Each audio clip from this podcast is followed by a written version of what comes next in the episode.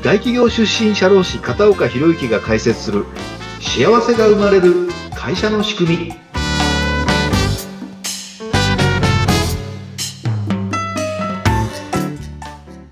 こんにちは。社会保険労務士の片岡博之です。はいそしてお相手は水野由紀です。片岡さん今回もよろしくお願いします。はいよろしくお願いします。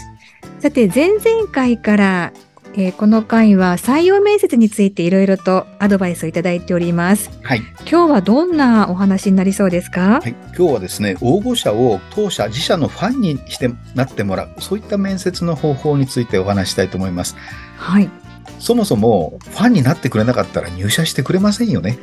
そうですね。嫌な会社には入らないですよね。うんうん。はい。いくら採用になっても辞退したくなるっていうことがありますよね。はい。うん。で、中小企業は見抜くという面接の前にやることがあります。で、すでにお伝えしましたけど、大切なのでもう一回お伝えしますね。で、はい、中小企業では人を雇うってことは非常に難しいテーマなんですね。うん、で、その理由は一人当たりの影響力が非常に高い。数が少ないですから、うん、従業員が多い会社にミスマッチの人材が入っても、まあ薄まってしまいますけれども、うん、中小企業の場合には薄まらないんですよね。はい。で、あの、見抜くという視点が重要だというふうにも申し上げたんですけども、うん、やっぱりファンになってくれなかったらいいと思っても入社に至らないんですね。はい。で、有効求人倍率が高止まりしてるってことも申し上げたし、労働力人口も不足してますので、うん、こんなタイミングについてはですね、おいてはですね、求職者が会社を選ぶことができるんですね。だから、この場合、会社側がいくら見抜いたところで、求職者に入社してもらいたいと思ってもらわなければ、何の意味もないんです。だから、ファンになってもらうっていう考え方が非常に重要なんですね。うん、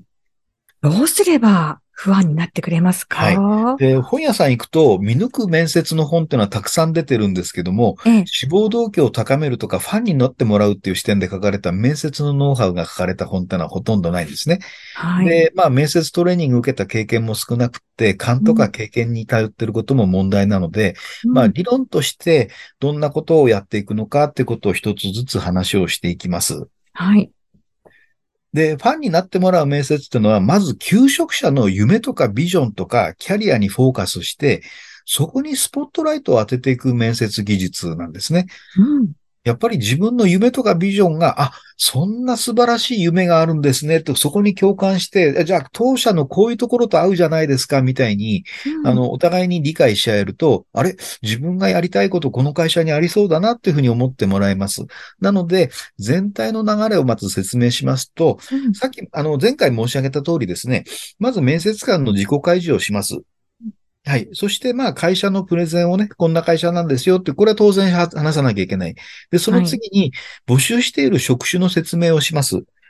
で、一方的に説明するんじゃなくって、まあ、ちゃんと理解したかどうかを確認します。はい。で、その次は、その上で、まあ、当社に入社したい、あるいは当社に興味を持って応募してきた理由っていうのを確認して、うん、あの、で、それも深く確認をして、その次に、あの、求職者の夢とかビジョンを確認します。うん、で、その中で大事なのは、その夢とかビジョン、バカみたいな夢を語る人もいるかもしれません。バカみたいって言ったら失礼かもしれないですけども、うん、実現不可能なね、夢とかビジョン。はい、で、それもちゃんとね、傾聴して承認をしてあげるんですね。うんうんで、それに対して、あ、うちの会社だったらそれ、君のビジョンを、あの、実現できる応援するよ、一緒にやろうよ、みたいに宣言する。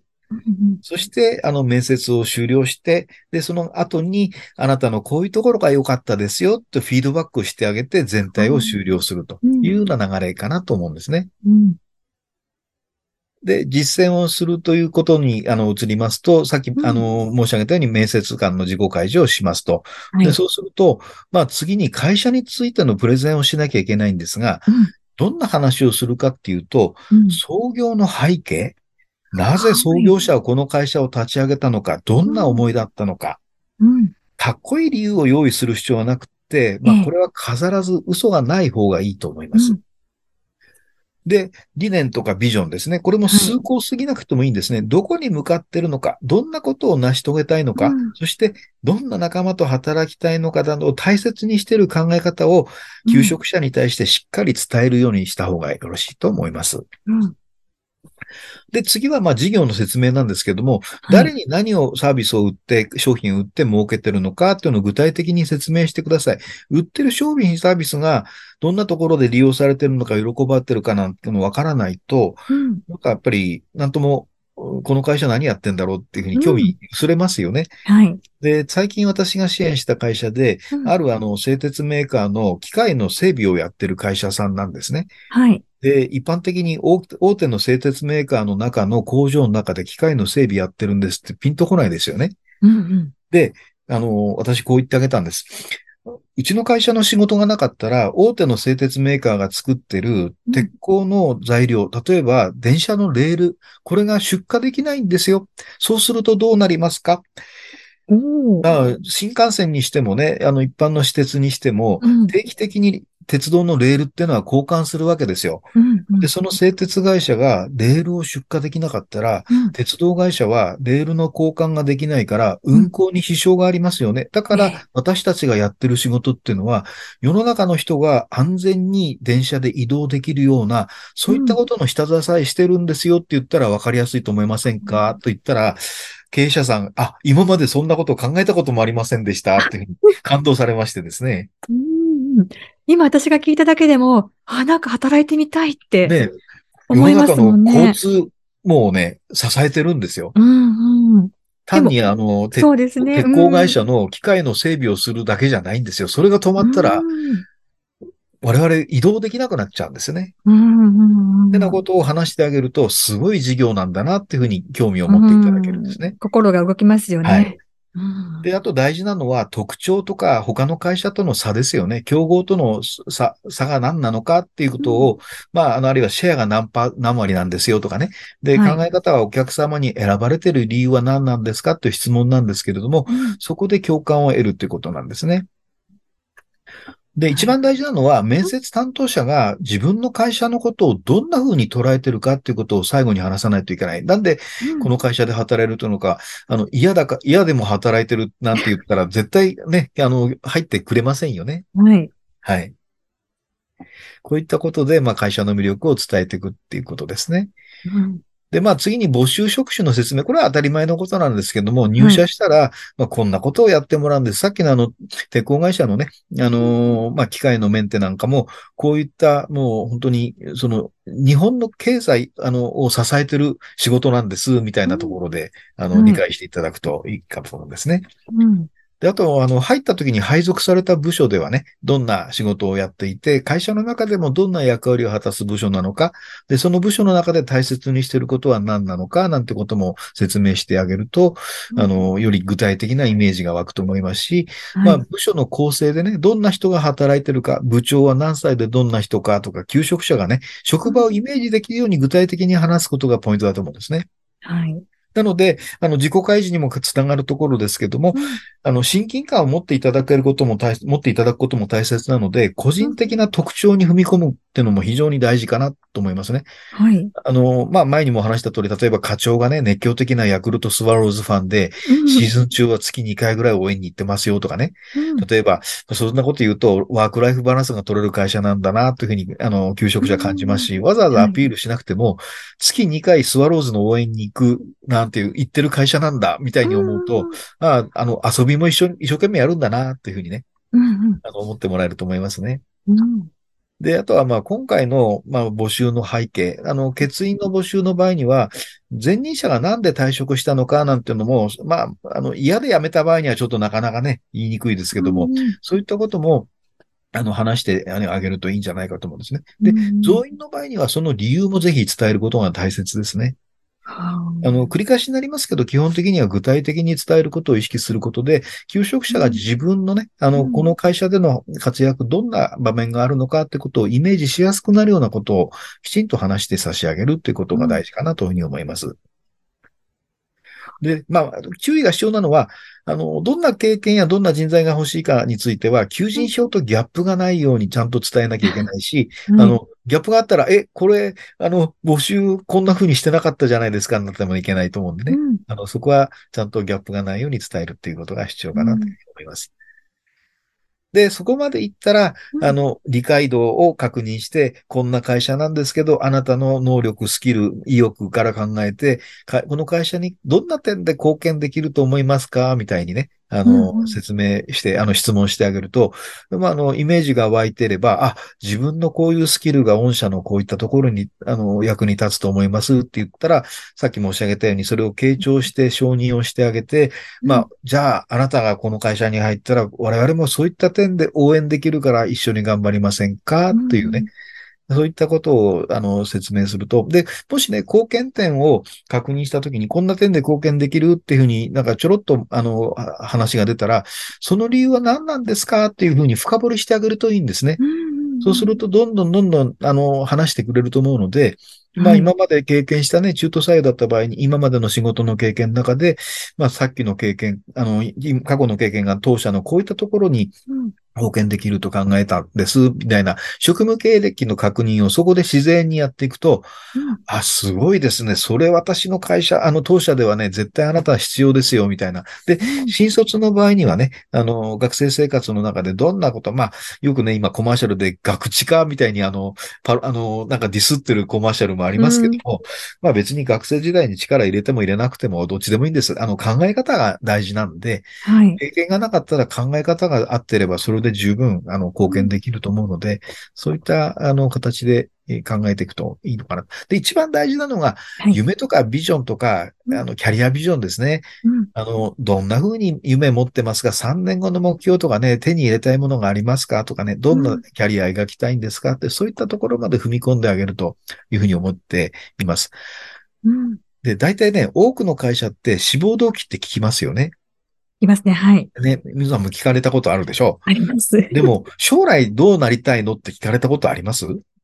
将来どうなりたいのはないですね。ないですよね。えだからえ普通の会社は志望動機聞くんですけども、うんあの、求職者の夢とかビジョンにスポット当てたね、あの、ことを聞く会社ってないんです。なので、通常の面接は違うので、あれ、他の会社と違うぞ。特に複数の会社を受けてる人なんかにとっては、うん志望動機聞かずに、あなたはこの会社で3年後どうなりたいと思ってますか？っていきなり聞かれたら、えっうんと思いますよね。うん。話したくもなりますよね。ね。なので、最初の面接官の自己開示とエネルギッシやっておくと、うん求職者の本音と夢の引き出しができるのうで、ん自己開示をしましょうっていうことなんですね。はい。前回お話しいただいた自己開示ですよね。はいで、。それを聞いたら、本当にとってもいい目標ですねと心から承認をしてあげるんですね。で、この言葉入れるかどうかでそのコミュニケーション絶対変わります。で承、認が大事。はい。で、仮にこの言葉入れずになんでそう思うのっていうのは絶対ダメですね。だって勇気を持って夢を語った相手に対してね、うんある意味コミュニケーション力がない人のコミュニケーションスタイルになってるってことがバレバレちゃうじゃないですか。そうですね。え、いいですね、その夢はっていうのと、うんなんでそう思うんですかって言って、ぶっきらぼうに聞かれたら、うんそれで一気に冷めますよね。言うんじゃなかったって思いますよね。うん。で、もし言うんだったらば、なぜそのように考えになったんですかって非常に私ね、興味があるんで、ぜひ聞かせてくださいよ、みたいな聞き方だったらいいと思うんですね。はい。あの、私聞きたいんですと。なんで、うんっていうふうにね。だ丁寧に丁寧に聞いてあげるんですね。うんうんで、まあ、あの、まあ、良いと思った求職者の場合には、当社でその夢のビジョンを実現するためにね、環境をうん、まあ、用意できるかどうかってことを聞きながら、あ、あそこをこう変えたらこの人の夢叶えてあげられるなと思ったら、うん。まあ、思いつきだといけないですけれども、まあ、今こんなこと考えてるんで、それはあなたの夢にぴったりかもね、とかね。うんで、あとは、まあ、うん個人的に応援したいですとか、あの、今その環境がない場合には、まあ、これからちょっと一緒に考えていきましょうとか、あるんだったらば、あなたの夢を叶える環境も揃ってますよ、みたいな感じでね。うんで、おしまいには、あの、本当にいい、楽しい目標を聞かせていただきありがとうございましたっていうふうに付け加えると、なんか、ね、あの、話してよかったな、というふうに思うじゃないですか。そうですね。はいなんかやっぱり聞いてもらえると嬉しいですし、はい。共感していただけると、一緒にこう何かやっていこうっていう気持ちにもなっていきますよそう思いますよね。自分の話聞いてくれる上司かな、この人は、というふうにね、うん思いますよね。そして会社もそういう体質だっていうことが伝わってきますよね。はい。そう思います。うん。あの、応募者の方を自社のファンにするコツ、たくさん伺ってきましたけれども、はいやはりあの、前回の話に引き続いて、はい。嘘偽りなく、面接官の方であったりとか、会社のことをきちんとイメージしやすいように、求職者の方に伝えて、はい。その上で、じゃあ一緒に何ができるかっていうのを寄り添って考えていってあげるそういうことですってね。いうのが、はい。不安になってもらえる一つの大きな要素になっていきますね。はい。で、これ、仮に不採用になった場合でも、はい。その方というのは、はい。あの、ひょっとしたらこれから顧客になってくれる方かもしれないって思うでそと、こで、あの、水野さんいいことをおっしゃっていただいたんですけども、うん。最後にやっぱりフィードバックっていうのが非常に大事でして、うん。あの、面接が終わったらば、あの、もし採用できなかった場合には、落ちた理由がわからず不満に覚える求職者っていうのは結構多いんですよね。ええ。なので、フィードバックの中で身振り手振りなども含めてですね、うん。評価できた点とか、まあ、ここの点は直した方がいいんじゃないですかっていうのをアドバイスをして、まあ、あくまでも結果はね、他の応募者との比較やその他の選考などによる総合評価だってことを伝えて、あなたがね、た足りないんじゃなくて、バランスを見て結果が出るんですよ。だから、全然、もしご縁がなかったとしても、うん。あの、決してあなたが劣ってるってわけじゃないので、うん。あなたの素晴らしい夢を、まあ、どんな形かで応援していきたいと思ってます、みたいな言い方でお別れすると、あの、嫌な感情を抱かずに、あの、終えるかなっていうふうに思います。そうですね。ファンのまま言ってくださるっていうことにもつながりますよね。はいそうすると、やはり、ますますこう、面接官とかその部署の方たちが真剣に取り組まなきゃいけないっていうことが、よくそういうことだと思います。はい。分かってきました。さあ、この、えー面接についてのなお話、次回もいただけるということで、はい。はい次。回はどういった内容になりますか？次回はですね、まあ一般的にやってる見極めのポイントですね。あの、ここは間違ったらいけないので、あの、というのは、あの、大事な人を取れなかったりとか、本当は入ってほしくない人を見落として入れてしまったりうん、なんていうことがないように、どういうふうに見極めるかっていう、まあ、あの、一般的な中小企業の皆さんもやってらっしゃると思いますけど、改めてその辺の確認について、まあ、お伝えできればなというふうに思います。